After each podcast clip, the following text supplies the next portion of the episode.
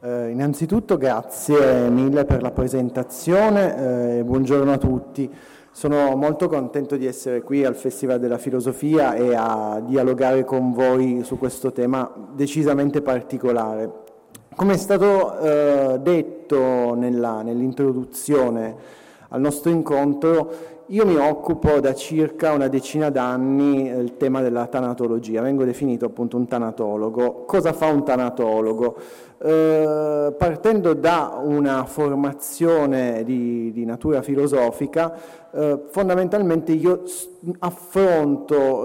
eh, il modo in cui noi eh, oggi eh, percepiamo la morte all'interno della nostra vita. In particolar modo porto avanti una serie di attività negli ospedali, eh, tramite associazioni, nelle università, in cui si cerchi in qualche modo di ridiscutere, di riparlare della morte, perché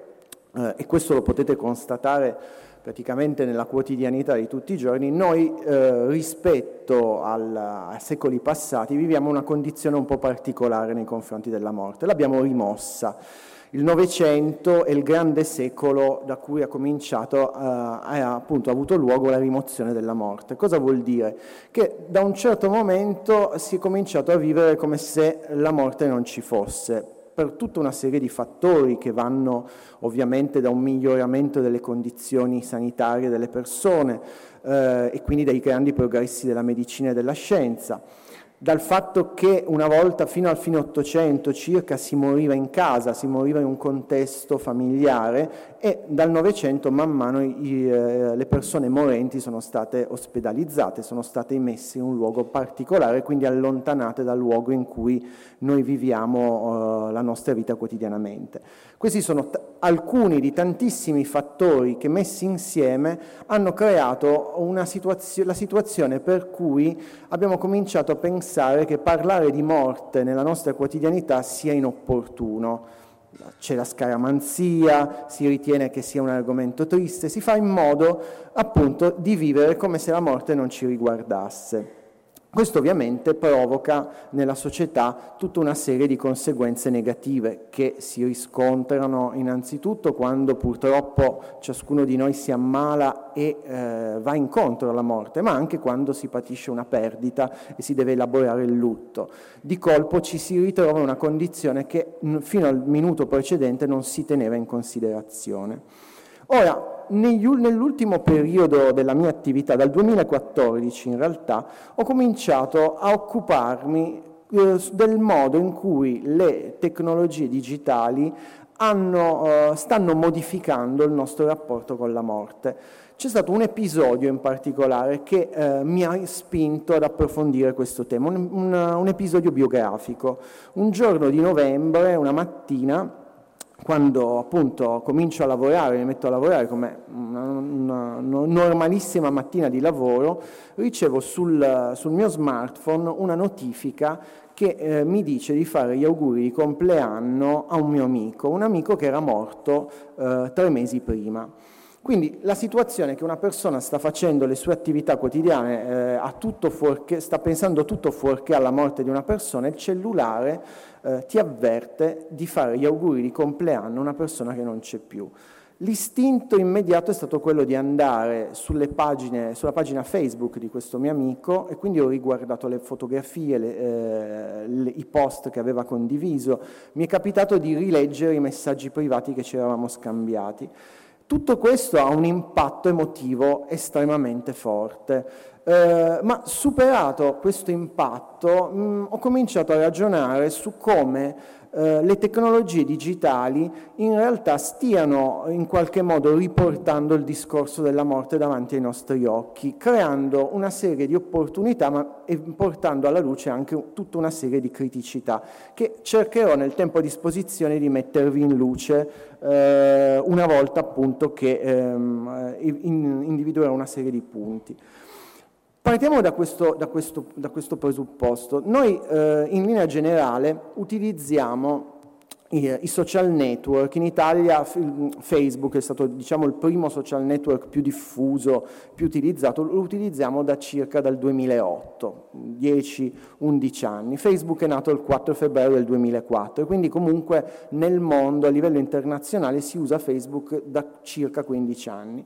Poi sono nati gli altri social network e la nostra vita è stata segnata fondamentalmente, è segnata fondamentalmente da una continua condivisione di materiale personale, post, immagini, fotografie, video, in cui noi accumuliamo questo materiale fondamentalmente per creare relazioni, per metterci in mostra e via dicendo. Si calcola, qualche anno, queste è una, sono statistiche recenti, che un utente medio di Facebook condivide circa novanta contenuti al mese. Su YouTube vengono caricate quarantotto ore di video al minuto e su Twitter sono postati circa duecento milioni di tweet al giorno. Se uno guarda e si sofferma due secondi su questi dati, immediatamente si rende conto che, per dire, un utente medio di, eh, di Facebook, se condivide novanta contenuti al mese e se usa Facebook da più di dieci anni, vuol dire che nel suo profilo Facebook ha oltre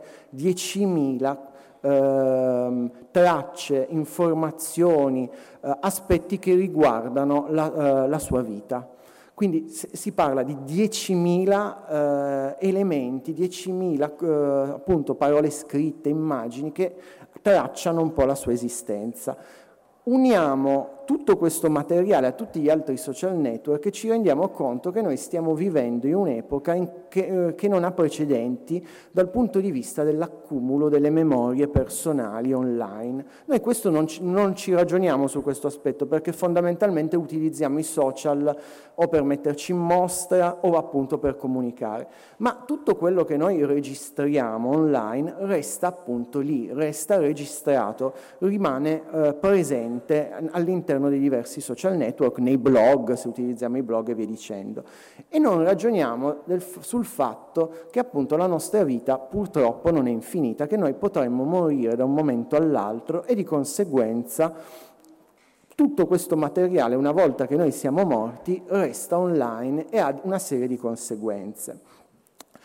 Questo, teniamo conto della trasformazione che è in corso eh, riguardo al concetto di identità e di persona, che poi è il tema centrale del, del Festival della Filosofia. Noi, fino all'uso massiccio delle tecnologie digitali, pensiamo alla nostra identità personale come una presenza, potremmo dire, psicofisica, o un unicum che si muove appunto nella dimensione offline. Nel corso di questi, degli ultimi, degli ultimi vent'anni abbiamo cominciato fondamentalmente a sdoppiare la nostra identità personale nella dimensione online. Abbiamo creato tutta una serie di identità eh, molteplici eh, che in qualche modo ci rappresentano. Solitamente si tende a dire che c'è una contrapposizione tra reale e virtuale. Questa è una concezione che deve essere ormai superata, perché è una contrapposizione che non ci mette, non mette bene in luce quello che noi fondamentalmente siamo diventati. Oggi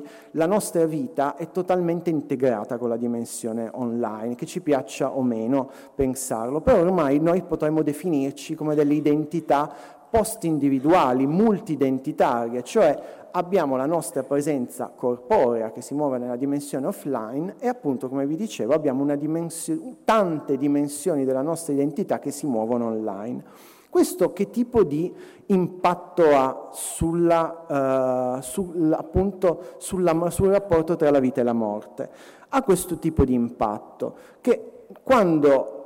arriva il momento della nostra morte, muore ovviamente eh, la nostra presenza biologica, la nostra presenza corporea. Noi, eh, la morte continua a essere quel momento oltre al quale non si va, quindi, quando ha luogo la nostra vita offline termina. Ma appunto, come vi anticipavo, la nostra vita, le nostre tante identità online continuano a vivere, continuano a vagare, continuano a eh, muoversi nella dimensione online. Fin dall'antichità si, so, sottolineava che il grande paradosso dei morti è quello di essere un'incarnazione della presenza di un assente. Il morto, nel momento in cui non c'è più, comunque continua a essere presente in mezzo ai vivi, tramite le immagini, tramite eh, tutto ciò che noi in qualche modo attribuiamo a lui per tenerlo vicino a noi. Questo fin da quando, diciamo, si è diffusa la scrittura, non parliamo da quando si è diffusa la fotografia. Eh, è curioso che a fine Ottocento, è stato pub- quando è stato inventato il fonografo, un pic- è stato pubblicato un piccolo testo anonimo che si intitola eh, vo- Le voci del morto, in cui in questo testo anonimo si eh, esalta l'invenzione del fonografo, perché si dice: finalmente abbiamo sconfitto la morte, perché teniamo con noi la voce di coloro che non ci sono più. E addirittura Uh, nell'Ulisse di Joyce, Harold Bloom a un certo momento dice che bisognerebbe che tutti uh, avesse, tenessero un grammofono in casa e un grammofono nella tomba dei parenti, in modo tale da continuare a sentire la voce del nonno e a dialogare col nonno. Tutto questo aspetto ovviamente oggi ha preso un'al- delle caratteristiche decisamente particolari con l'uso appunto delle tecnologie digitali.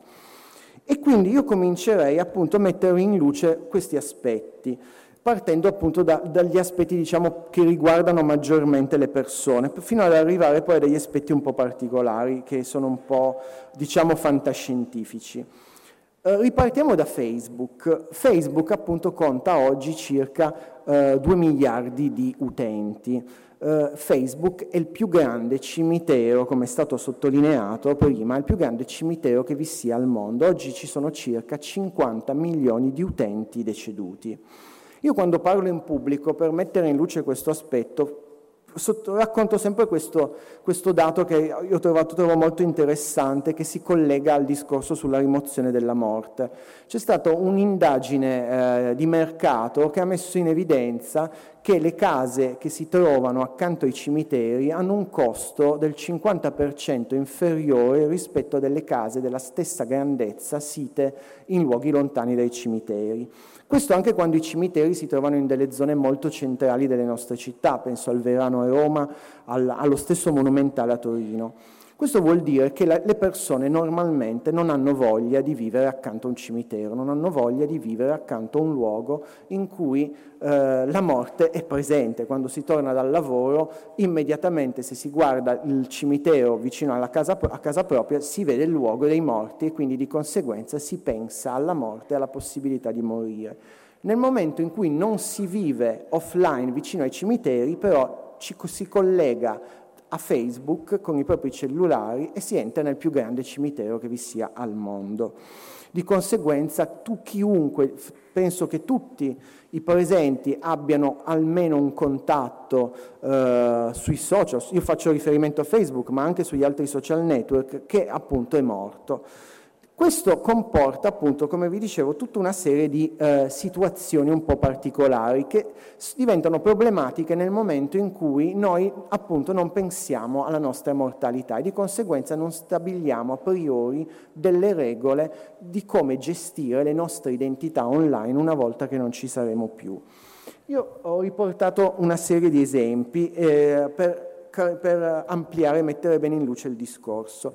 Questa, um, questa slide che vedete al, alle mie spalle è una slide un po' particolare, cioè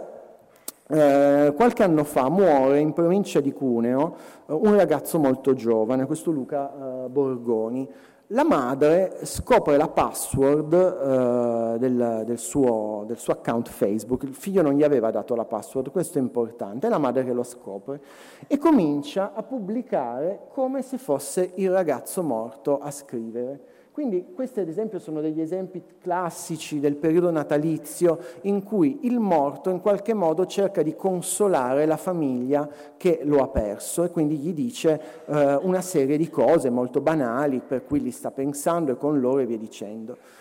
L'aspetto però è molto problematico perché la madre probabilmente per in qualche modo sopperire alla propria sofferenza trova un rifugio, trova un aspetto positivo nel fare, nell'avere questo tipo di comportamento, ma intanto si è appropriata dell'identità digitale del figlio all'interno di Facebook, ha indossato i panni del figlio. Questo innanzitutto non è detto che al figlio facesse, potesse far piacere, nel senso che al figlio magari, magari il figlio non pensava che sarebbe morto da un momento all'altro, ma, sicur- ma potrebbe benissimo darsi che sapendo di poter morire non sarebbe stato contento che la, ma- la madre scrivesse come se fosse lui a scrivere. E dall'altra parte è scioccante per tutti coloro che eh, in qualche modo hanno patito quella, quel lutto e di conseguenza quando vanno su Facebook si ritrovano il morto che scrive. Non a caso qualcuno ha segnalato questo tipo di eh, episodio a Facebook e eh, Facebook ha tolto l'accesso um, alla madre che non ha potuto più pubblicare. Infatti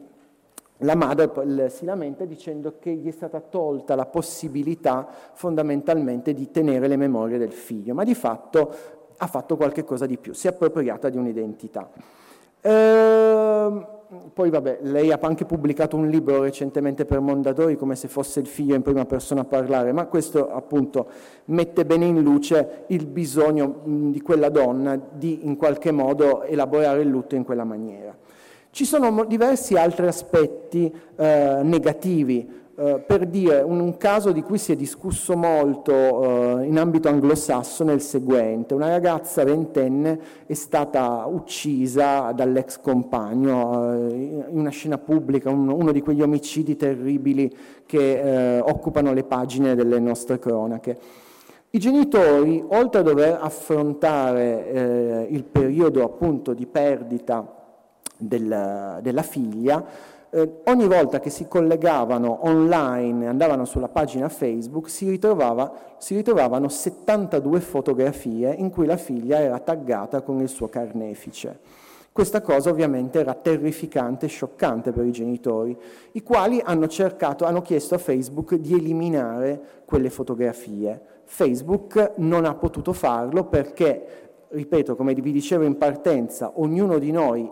Indossa, diventa una persona all'interno dei social network e di conseguenza è lei che decide fondamentalmente di quello che succede all'interno, all'interno del social network. E, cominci- e ovviamente la figlia non aveva dato indicazioni preventive perché non poteva immaginare di poter essere uccisa dall'ex compagno. Eh, c'è stata una grandissima battaglia legale e dato che poi il, il, questo episodio è finito sui giornali, alla lunga eh, Facebook ha preferito eliminare le fotografie e quindi ehm, trasgredire, diciamo, le sue regole. Ci sono molti casi di questo tipo, si potrebbe andare avanti per ore a raccontare casi di questo tipo che evidenziano le, tutte le difficoltà che emergono nel momento in cui noi moriamo online. Noi quando appunto utilizziamo,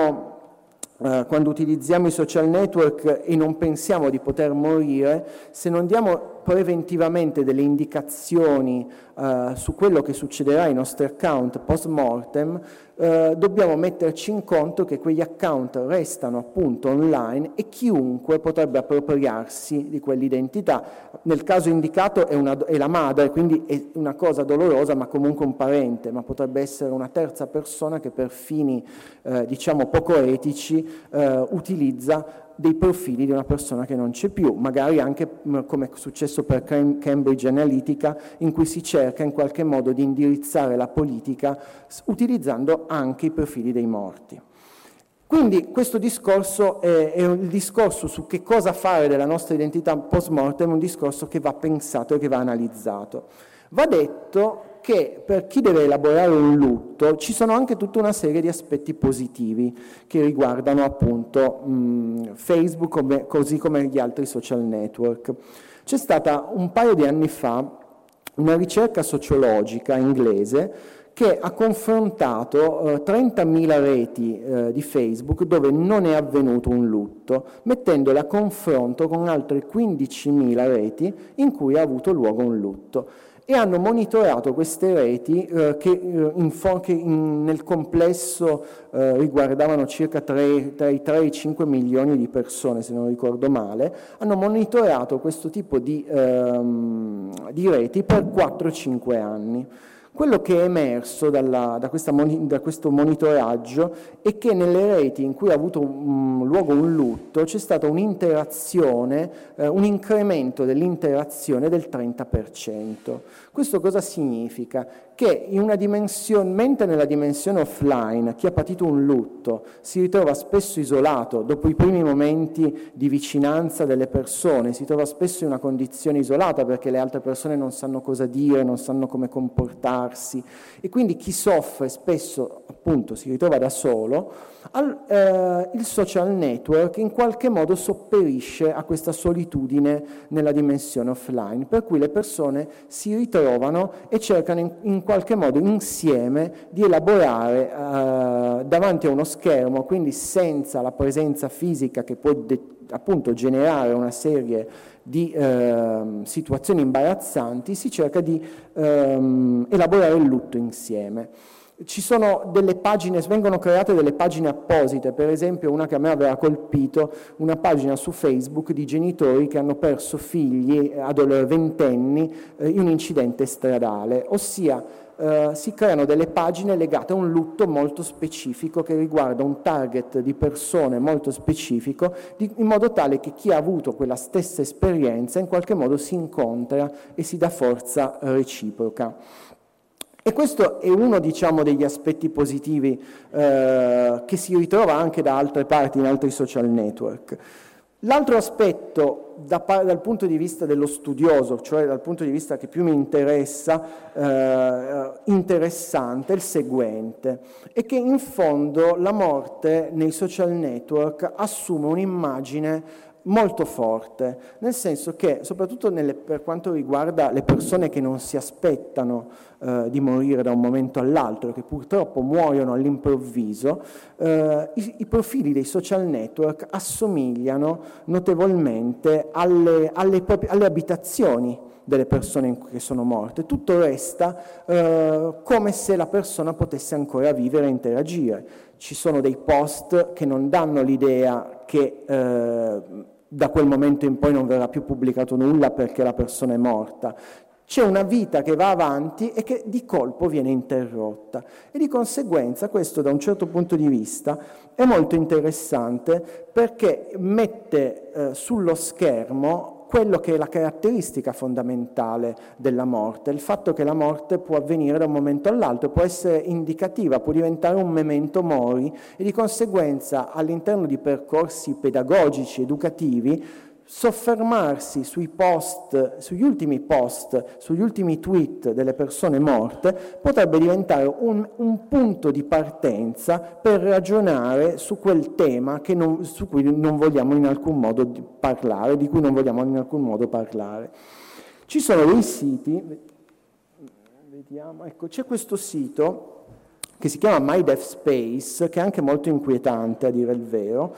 che fondamentalmente funziona in questo modo. Uh, una persona legge sui giornali uh, la notizia della morte di una persona, va su questo sito, apre una pagina apposita, descrive la persona, uh, chi era questa persona, come è morta, e mette un collegamento ipertestuale a, ai profili social, soprattutto a Facebook. Di conseguenza c'è un sito che è appunto My Death Space, che raccoglie centinaia, migliaia di profili di persone morte con il collegamento ipertestuale alla pagina Facebook. Questo caso è un caso di un ragazzo che, se non sbaglio, si, appunto, si è impiccato, quindi c'è un suicidio di mezzo, e quindi le persone si collegano, vanno su, questo, su questa pagina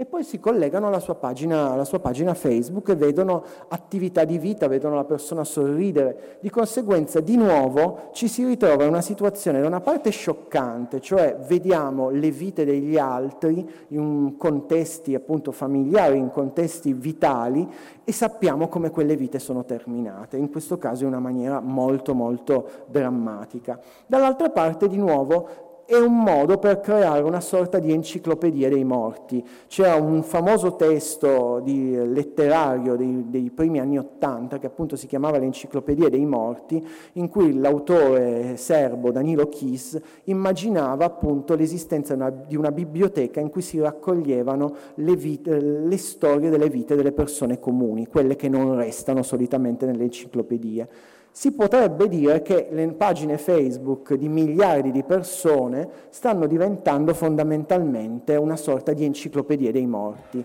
Tenete conto che gli studiosi calcolano che a fine secolo, addirittura degli ultimi studi parlano del duemilasettanta, si ritiene che dal duemilasettanta i profili degli utenti deceduti saranno in numero superiore rispetto ai profili degli utenti in vita. Se Facebook nel duemilasettanta ci sarà ancora, vorrà dire che probabilmente ci saranno meno iscritti e il numero delle persone che muoiono aumenta. Di conseguenza, un luogo nato per flirtare, per litigare, per, per pubblicare fake news, per creare quel caos che quotidianamente caratterizza, volenti o nolenti, le nostre vite, diventa un luogo mortale, un luogo, una raccolta fondamentalmente di attimi di vita. Questo sito è un sito su Twitter, che, che riguarda Twitter, che si chiama The Tweet Hereafter, e che fondamentalmente raccoglie gli ultimi tweet delle persone prima che sono morte. E di nuovo, questo è un altro memento mori molto forte, nel senso che c'è questo sito che raccoglie appunto gli ultimi pensieri di chi fondamentalmente eh, pensava di poter scrivere altri post. E quindi, di nuovo, mettono bene in luce il carattere eh, in, um, incalcolabile, l'aspetto dic- imprevedibile, diciamo, della Della, della morte. Eh, anche questo, io, io che ne sono uno studioso da diversi anni, questi siti li osservo, ma a volte li trovo anche molto scioccanti dal punto di vista emotivo, perché in qualche modo toccano delle corde emotive delle persone che riguardano appunto il nostro fine vita. E questo sito appunto raccoglie, raccoglie sia tweet di persone comuni, eh, sia di persone molto famose. Qui alle mie spalle, come potete vedere, c'è ad esempio un tweet del cantante dei Soundgarden, band rock, hard rock, che è appunto è morto un paio di anni fa, in cui eh, con grande gioia annuncia il fatto di stare per suonare a un concerto e poi morirà eh, subito dopo quel concerto. Aspetti di questo tipo, eh, appunto, come vi dicevo, se ne ritrovano in rete in continuazione. Um, Io mi sono concentrato, come vi dicevo, molto su, uh, su Facebook, ma per esempio mh, alcuni studi hanno messo in luce che uh, un numero impressionante di persone continua a mandare dei messaggi uh, su WhatsApp alle persone che sono morte. Quando io ho letto questa statistica, ammetto che eh, sono rimasto molto colpito. Tra l'altro questa statistica mh, è stata, eh, diciamo, si è integrata con il racconto di una, di una mia laureanda a filosofia, in qual- la quale mi chiedeva se per me fosse normale il fatto che lei eh, aveva perso il fidanzato e dopo sei mesi si era laureata. Appunto la prima cosa che gli è venuto spontaneo di fare, uscendo dalla, dall'aula, è mandare un messaggio su WhatsApp al fidanzato morto per dire per dirgli che, era, che appunto si era laureata.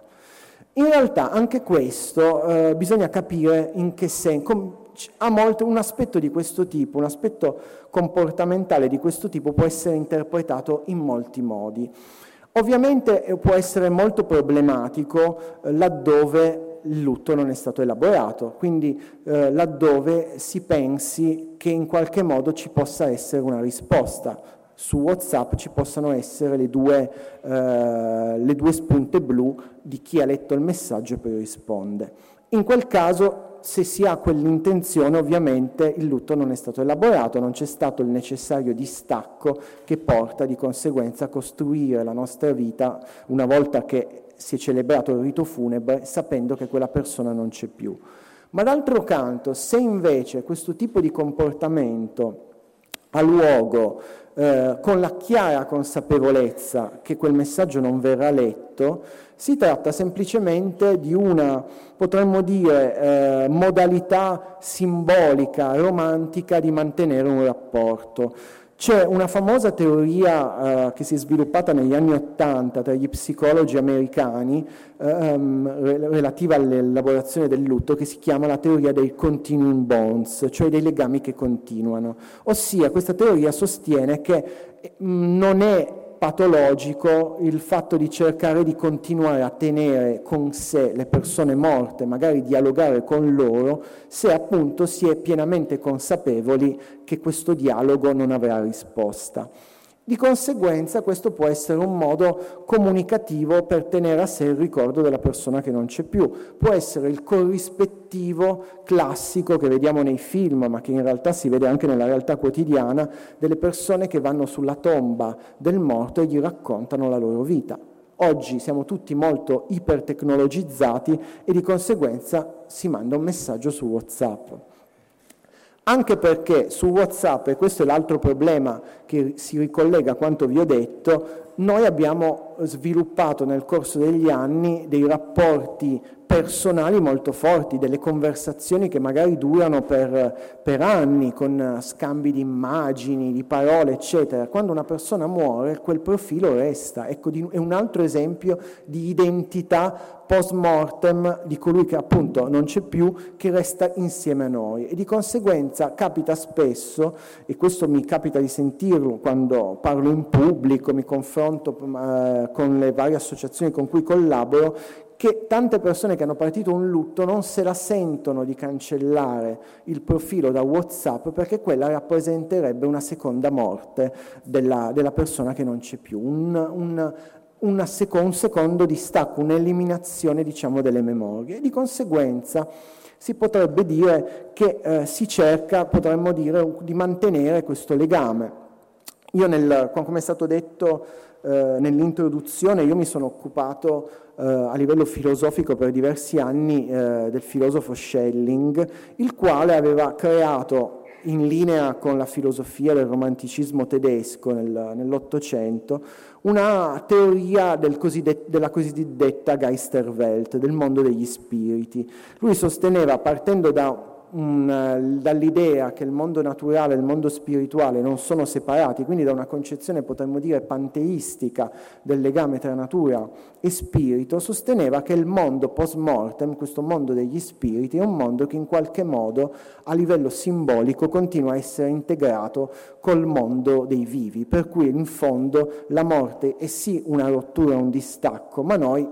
in realtà continuiamo a tenere con noi tutti gli aspetti, diciamo, spirituali delle persone che non ci sono più, sia di quelle molto famose, sia di quelle a cui noi teniamo maggiormente. Di conseguenza si potrebbe leggere eh, questo tipo di comportamento su WhatsApp come, di nuovo, una modernizzazione di questo tipo di teoria, un tentativo di eh, tenere con sé colui che non c'è più. I problemi sorgono, e questa, diciamo, è la seconda parte della mia relazione, e che evidenzia, che cerca fondamentalmente di evidenziare le derive di tutti questi comportamenti. Il problema nasce nel momento in cui eh, noi ci aspettiamo una risposta dai morti. In che senso? Eh, probabilmente in sala siete tantissimi, m- molti di voi avranno presente la puntata eh, Torna da me di Black Mirror, la serie televisiva britannica. Per chi non lo sapesse, Black Mirror è una serie televisiva britannica eh, che è diventata molto famosa in questi anni e che immagina in un futuro prossimo le possibili derive dell'uso tecnologico eh, odierno. In questa puntata del duemilatredici, Torna da me, eh, si racconta la storia di due ragazzi giovani che convivono. Eh, a un certo momento il ragazzo muore per un incidente stradale. Eh, la sua compagna si immagina, appunto, è un racconto fantascientifico, quindi si immagina che questa, la sua compagna possa usufruire di una specie di eh,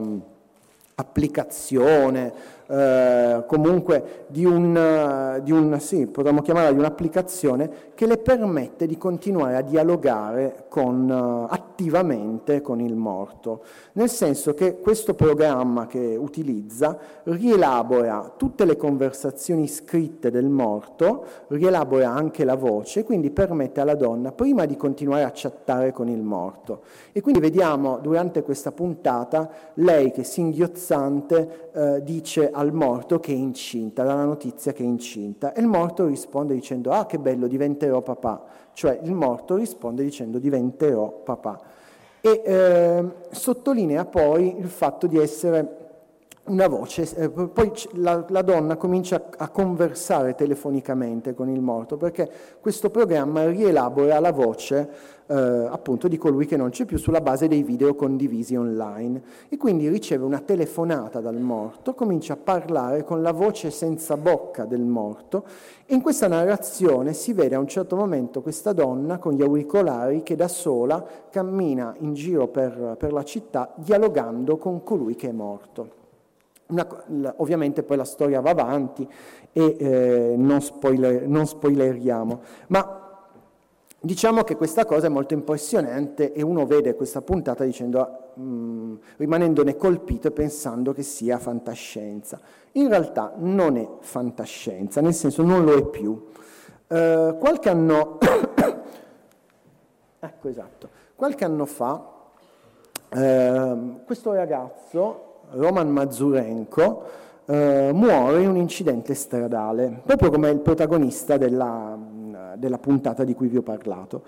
La, la, la ragazza che vedete nella fotografia, che è una esperta di tecnologie digitali una, ed è anche una, una abilissima scienziata, decide, eh, ispirandosi a questa serie televisiva, di eh, far, innanzitutto di farsi mandare tutti i messaggi che il ragazzo nel corso degli anni aveva inviato a parenti, amici e via dicendo,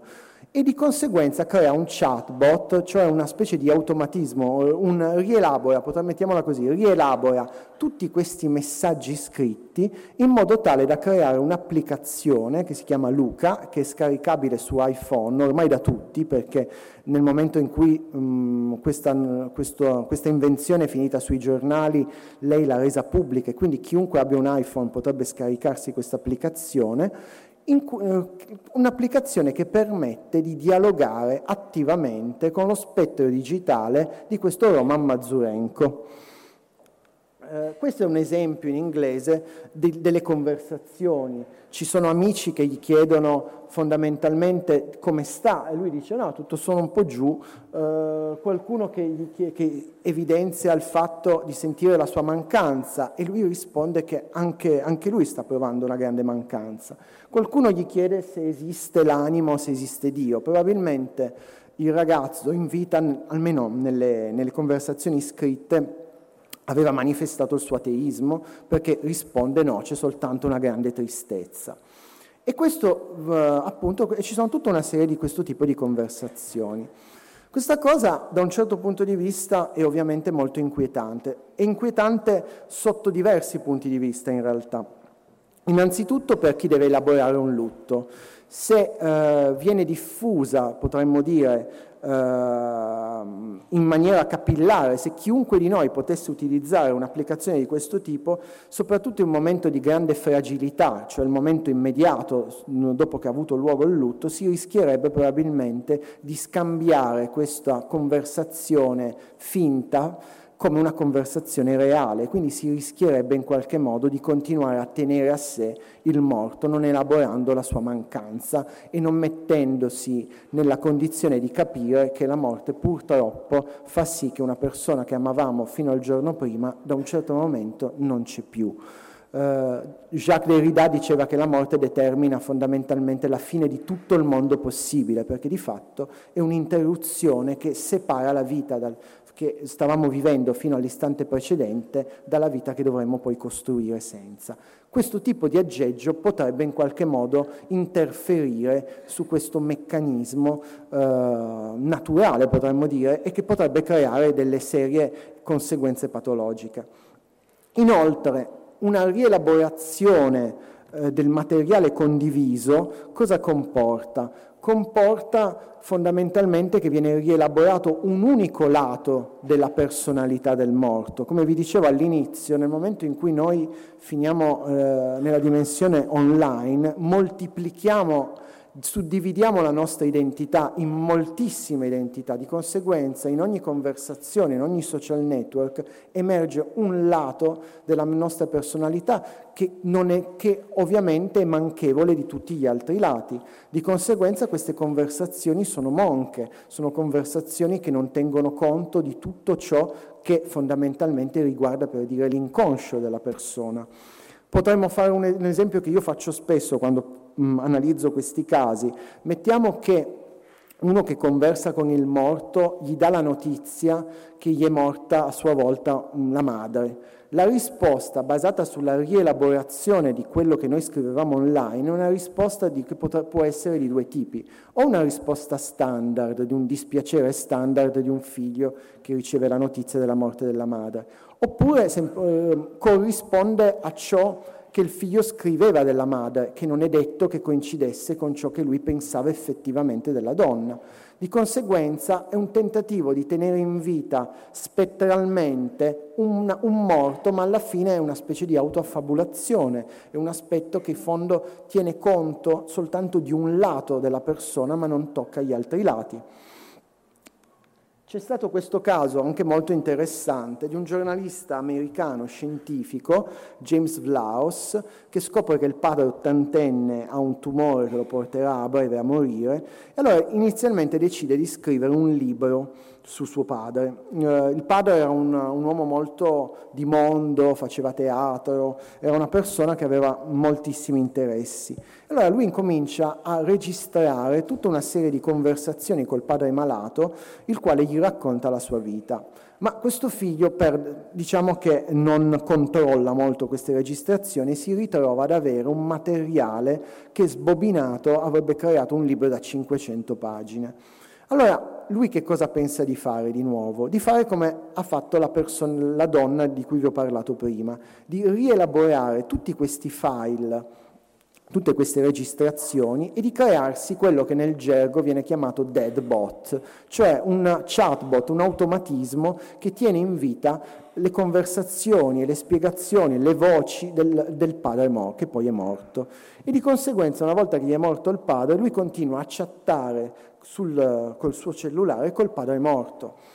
La cosa divertente nelle conversazioni che sono state riportate sui giornali è che quest'uomo era un uomo molto, molto ironico, il morto era una persona molto ironica in vita, quindi nelle conversazioni che vengono riportate sui giornali a un certo momento eh, il figlio gli scrive: ma tu in questo momento dove sei? E il padre risponde: che domanda stupida, sono in un luogo in cui c'è la connessione wifi, se no non potrei rispondere. Eh, Questo per dire che è una riproposizione fondamentale della, diciamo, di una parte di identità della persona. Si potrebbe dire che in qualche modo c'è un tentativo di trasferire l'aldilà all'interno dei nostri cellulari, un tentativo di eh, spostare ehm, il paradiso, comunque qualunque sia il luogo in cui noi immaginiamo che vadano i morti, all'interno dei nostri cellulari. Sottolineandovi gli aspetti negativi, Uh, è anche interessante guardare qualche aspetto positivo di un'iniziativa di questo tipo, per dire, se viene utilizzata con cognizione di causa, mh, potrebbe essere un modo alternativo, innovativo, tecnologico di conservare le memorie e i ricordi eh, della persona che non c'è più. Invece di avere le lettere, di avere le fotografie, si ha mh, un automatismo che risponde, una specie di eh, gioco, potremmo dire, che permette alla persona che è in vita di ricordare col, come si esprimeva il morto quando era in vita, quindi anche per dire di ricordare la sua ironia. Questo potrebbe essere un aspetto che va sottolineato, se, ripeto, rientra all'interno di un uso eh, intelligente, di un uso che eh, supera tutte quelle fragilità che comportano, comportano fondamentalmente le, la, la perdita. Ma eh, esempi di questo tipo ce ne sono tantissimi, io nel mio libro ne ho, ne ho raccontati molti. Per esempio questo è un social network alternativo a Facebook. Io mi sono iscritto per indagare un po', per vedere come funziona, che si chiama Ether nine, e fondamentalmente ci si iscrive e si entra in un mondo che assomiglia estremamente, molto simile a Facebook. Si possono pubblicare post, video, immagini e via dicendo. Si comincia a capire che c'è qualche cosa che non va nel momento in cui, invece di chiederti a cosa stai pensando, ti viene chiesto pensa a qualche cosa per l'eternità. Infatti, nel momento in cui ci si iscrive, nel momento in cui ci si iscrive, nasce la controparte virtuale, cioè gli ideatori di questo, di questo sito pensano fondamentalmente di creare una specie di alter ego virtuale, il quale dovrebbe imparare la nostra personalità da tutto quello che noi condividiamo lì dentro, in modo tale da sostituirci quando non ci saremo più, o anche quando sono, siamo semplicemente offline. Quindi si è tentato di sdoppiare ulteriormente la nostra personalità attraverso un alter ego che in qualche modo dovrebbe comprendere chi siamo sulla base di quello che noi condividiamo lì dentro. Gli si può dare una sorta di autonomia che va dallo zero al cento per cento, e ovviamente più autonomia gli si dà e più questo alter ego virtuale dovrebbe sostituirci. In realtà fino ad ora non è successo ancora nulla, nel senso che l'inventore eh, di questo sito internet non è ancora riuscito a mettere in atto il suo proposito, però non è detto che, appunto, man mano che la, la tecnologia e le tecnologie vanno avanti, man mano che si potrà fondamentalmente eh, migliorare eh, tutta una serie di aspetti, l'uso degli algoritmi, l'uso dei chatbot, si potrà magari un giorno avere veramente all'interno di questo sito il nostro sostituto. Eh, E questo per dire un altro esempio. Un altro esempio è questo qua, eternity punto me, in cui ci si chiede chi vuole vivere per sempre, perché anche in questo caso chi si iscrive in questo sito dovrebbe condividere la propria vita, le proprie caratteristiche, i propri ricordi, tutto ciò che riguarda la nostra esistenza, in modo tale di nuovo da creare un meccanismo che permetta poi ai parenti che hanno patito la perdita di continuare a comunicare con, di nuovo, i ricordi interattivi, eh, i ricordi che si sono automatizzati o con lo spettro digitale di ciò che siamo stati. Si potrebbe dire da un certo punto di vista, come vi dicevo prima, da un, siamo quasi alla conclusione, vedo. Dieci minuti? Ok, perfetto. Eh, si potrebbe ehm, dire, appunto, ci sono tante metafore per interpretare questi fenomeni, il paradiso che si sposta all'interno dei nostri cellulari, oppure si potrebbe anche dire che mh, è una modernizzazione eh, delle sedute spiritiche. Ci sono tante persone, eh, contente loro, che eh, vanno a cercare a, di parla- a parlare con i morti e vanno nelle sedute spiritiche, e in questo caso non c'è più bisogno di fare la seduta spiritica perché il morto risponde. Però di conseguenza, al di là di questo, di una battuta, di quello che si può dire, è in corso tutta una serie di, mh, sono in corso tutta una serie di meccanismi che in qualche modo cercano di realizzare, come è stato poi anticipato nella presentazione, una forma di transumanesimo, cioè di darci una sorta di sopravvivenza digitale tramite le rielaborazioni automatiche. Mh, e come appunto vi dicevo, problemi, ci possono essere opportunità e criticità. Io tendenzialmente sono contrario a guardare tutte le innovazioni tecnologiche in modo puramente negativo, nel senso che secondo me una persona, innanzitutto in primis uno studioso, un bravo studioso, ma anche chi ha a che fare con questi oggetti si deve sempre mettere nella condizione di cercare di analizzarne i lati positivi e i lati negativi, perché tutti questi strumenti di fatto hanno sempre sia delle criticità che delle opportunità. E di conseguenza potremmo di nuovo, come vi dicevo prima, vedere tutti questi esperimenti più che come un tentativo di sopravvivenza digitale, come un tentativo di dare una forma autonoma a tutti quei ricordi che noi condividiamo online e di cui noi non neanche immaginiamo più di avere, perché appunto ne accumuliamo così tanti. C'è da dire che eh, c'è chi si sta spingendo anche oltre. Ehm, ok, ok. Questo è, eh, ci si sta spingendo oltre, soprattutto negli Stati Uniti d'America. Eh, questa cosa è molto diffusa, adesso per i personaggi famosi, ma si cerca anche di farlo per le persone, in comu- per le persone comuni. Quello che vedete è Ronnie James Dio, f- cantante dei Black Sabbath, famoso cantante heavy metal, e lo vedete dal vivo con dei musicisti in un concerto. Peccato che questa immagine non rappresenta Ronnie James Dio in carne e ossa, perché Ronnie James Dio è morto nel duemiladieci. Praticamente da un po' di anni sta andando, eh, in tut- si sta muovendo in tutto il mondo eh, questo tour che si chiama Dio Returns, eh, in cui musicisti in carne e ossa, quelli che vedete ai vostri lati,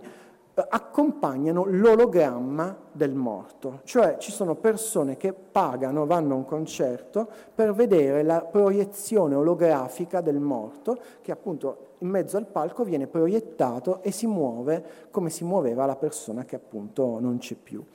E negli Stati Uniti, e questo è il passaggio, diciamo, ulteriore, che si va ancora sempre oltre, si sta cercando di creare fondamentalmente eh, gli ologrammi delle persone, delle persone morte. Quindi una sostituzione, eh, potremmo dire, a tutto tondo, anche potremmo dire una sostituzione quasi corporea, perché si vedono i movimenti eh, di quello che siamo stati. In questo caso, mh, come interpretare di nuovo uh, questo tipo di um, aspetto? Da una parte, e anche di nuovo, è molto inquietante pensare che uh, ci sia questo tipo di proiezione, ma uh, è soprattutto inquietante, questo è un aspetto uh, che riguarda molto l'epoca, si po- qui diciamo che per questo tema si potrebbe affrontare una relazione intera solo su questo tema, rispecchia questo tipo di uh, situazione, una situazione che riguarda l'epoca ode- odierna, ossia la non accettazione collettiva, come anche è stato anticipato nella presentazione, del passato che pa- appunto passa, cioè un tentativo di fare in modo che tutto ciò che riguarda una fase della nostra vita, che può anche essere quella di un artista musicale, resti nella, continuamente presente. Quindi vivere una continua, con un continuo sguardo al passato, non accettare appunto che le cose passano, che una volta che le cose sono passate bisogna introiettare quelle cose per costruire un futuro senza di esse. Invece c'è questa tendenza generale che può, può anche essere ricollegata al nostro desiderio di rimuovere la morte, di fare in modo che, di non accettare che appunto le cose finiscono. In questo caso di non accettare che un artista che ha ma magari emozionato milioni di persone non ci sia più e non possa più farlo. E di conseguenza tantissime persone si recano appunto a vedere dal vivo Uh, quello che non poteva più esibire, ciò che non si poteva più vedere, che non poteva più essere esibito. E questo è sicuramente un problema, soprattutto è un problema in una società che appunto sul piano creativo e attualmente sul piano delle arti soprattutto è molto in difficoltà, proprio perché c'ha questa catena, ha questa catena eh, legata al passato che impedisce appunto eh, al passato di essere superato. Uno dei concetti che maggiormente ritorna da questo punto di vista è il concetto di retromania, è un concetto per cui noi non riusciamo ad accettare, per dire, che gli anni ottanta, gli anni novanta sono passati e continuiamo a vivere un immaginario che li ripropone come attuali. D'altro canto, e di nuovo lato, potremmo dire, positivo o d'opportunità, si potrebbe dire che questa è un'evoluzione eh, dei, dei D V D, delle, delle registrazioni live dei musicisti. Si potrebbe dire che chi è nato dopo la morte di questo cantante e magari si affeziona alla sua musica, non potendolo mai vedere dal vivo, appunto perché è morto, si reca a vederlo in questa, in questa condizione, perché almeno vede come, si lui, come lui si muoveva, ha un ricordo più tangibile. E anche nel caso della riproduzione olografica delle persone comuni, c'è un bel film che non è stato, che non è arrivato in Italia, che c'è soltanto... che è uscito soltanto nel mondo anglosassone, che si chiama Marjorie Prime, in cui si immagina fondamentalmente che tutti i cittadini possano utilizzare e avere gli ologrammi eh, dei parenti, e di conseguenza La protagonista, che è una signora anziana che soffre di al- della malattia dell'Alzheimer, ripro- riproietta sul divano di casa l'ologramma del marito morto. Lo riproietta molto giovane, perché non lo voleva ovviamente vecchio, e quindi lo riproietta quando era giovane. E di conseguenza, di nuovo, quella riproduzione può essere di nuovo un modo in- diverso di mantenere un ricordo, può far sì che, non lo so, i nipoti di un nonno morto abbiano la possibilità non solo di, sap- di sentire i racconti eh, di chi non c- relativi a chi non c'è più, ma anche di vedere appunto una sua rappresentazione spettrale. Diciamo eh, che di nuovo, e qui eh, quanto, io so, conto cinquanta o cinquantatré, quattro minuti. Sì, ma io sarei quasi, perché sì, diciamo che arrivo un attimo, a, diciamo che posso arrivare alla conclusione, eh, a tirare un po' le fila. Ci sono in realtà moltissime altre cose, si potrebbe andare avanti a raccontare tutto quello che, eh, che viene creato. Mm, in questi ultimi minuti posso ancora accennare a una cosa curiosa per dare ulteriore materiale magari di discussione. Anche i riti funebri, per dire, stanno subendo delle modifiche relative in virtù dell'uso delle tecnologie digitali eh, a riguardo appunto riguardanti appunto le vite dei morti. Per dire, mh, c'è stato un inglese su tre in una, una, un'indagine statistica ha dichiarato eh, di farsi il selfie col morto ehm, e di condividerlo fondamentalmente poi sui social. Cioè c'è un fenomeno sempre più diffuso di voler rappresentare se stessi con il morto, oppure rappresentare se stessi dura- facendosi selfie durante i, i funerali. C'è stata tutta una discussione estremamente ampia riguardo a questa tematica, in cui si tende fondamentalmente a condannare, a criticare come un atteggiamento superficiale, irrispettoso e via dicendo, perché poi questi selfie vengono, per dire, condivisi soprattutto su Instagram, e sicuramente l'elemento della superficialità C'è, c'è perché è tangibile. Sicuramente molte persone a livello narcisistico non riescono fondamentalmente a rendersi conto della situazione che stanno vivendo, però eh, e questo l'hanno sottolineato vari studi socio- sociologici e psicologici, parrebbe che ci sia anche un intento positivo, cioè un intento di nuovo di utilizzare Eh, i social network e comunque le tecnologie digitali a nostra disposizione eh, per riportare e parlare pubblicamente della morte dei morti. Quindi condividere su Instagram, su un luogo, in un luogo in cui solitamente si condividono le foto in, quando si è in vacanza o ci si mette in mostra, durante un funerale è un, comunque può anche essere visto come un tentativo di eh, non nascondere quel lato, diciamo, triste, quella tristezza che eh, concerne il momento, il momento appunto eh, della separazione. Ovviamente questo vale, eh, ogni, ogni singolo probabilmente si approccia a questo tipo di eh, strumento in maniera differente, però di nuovo è molto difficile stabilire una critica generica, unica e negativa di questo fenomeno, tenendo conto che è così diffuso. Così come un altro aspetto, e magari chiudo con questo e tirando la, le fila del discorso, e pare sempre più diffuso, anche in Italia comincia a esserci questo fenomeno, di mettere un Q R code sulla tomba eh, in modo tale che quando si va sulla tomba si passa il cellulare e si accede sul cellulare ai profili social o ai blog eh, delle persone morte. Io ho conversato recentemente con eh, la moglie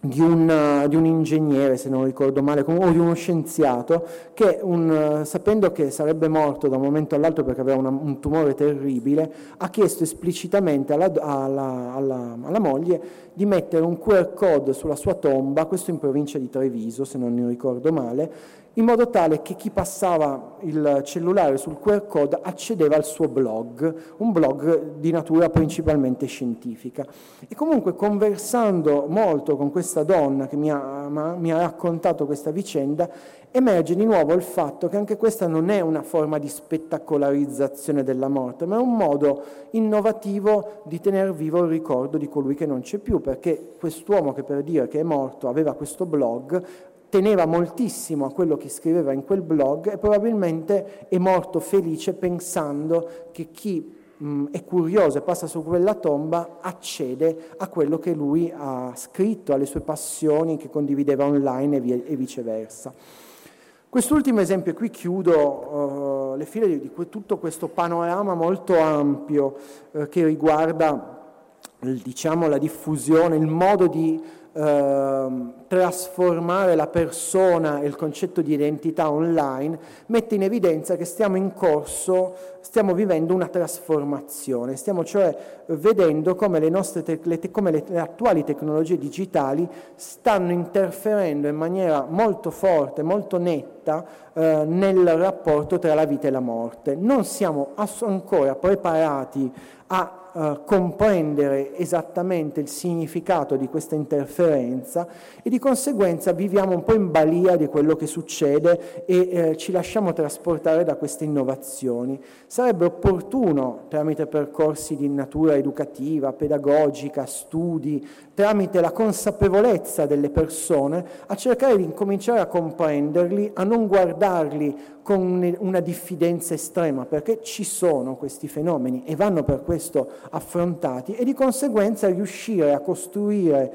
la nostra personalità, le nostre identità future, sapendo che tramite questi strumenti la morte rientra in maniera inedita all'interno della nostra vita, dobbiamo scenderne a compromessi e magari tra qualche anno ci ritroveremo in una condizione, magari questa è un'illusione, in cui la, il tema della rimozione della morte fa parte del passato e non si vivrà più una situazione di totale sconcerto quando scopriamo che non siamo immortali e quando scopriamo che i nostri parenti non sono immortali. Vi ringrazio per l'ascolto. E...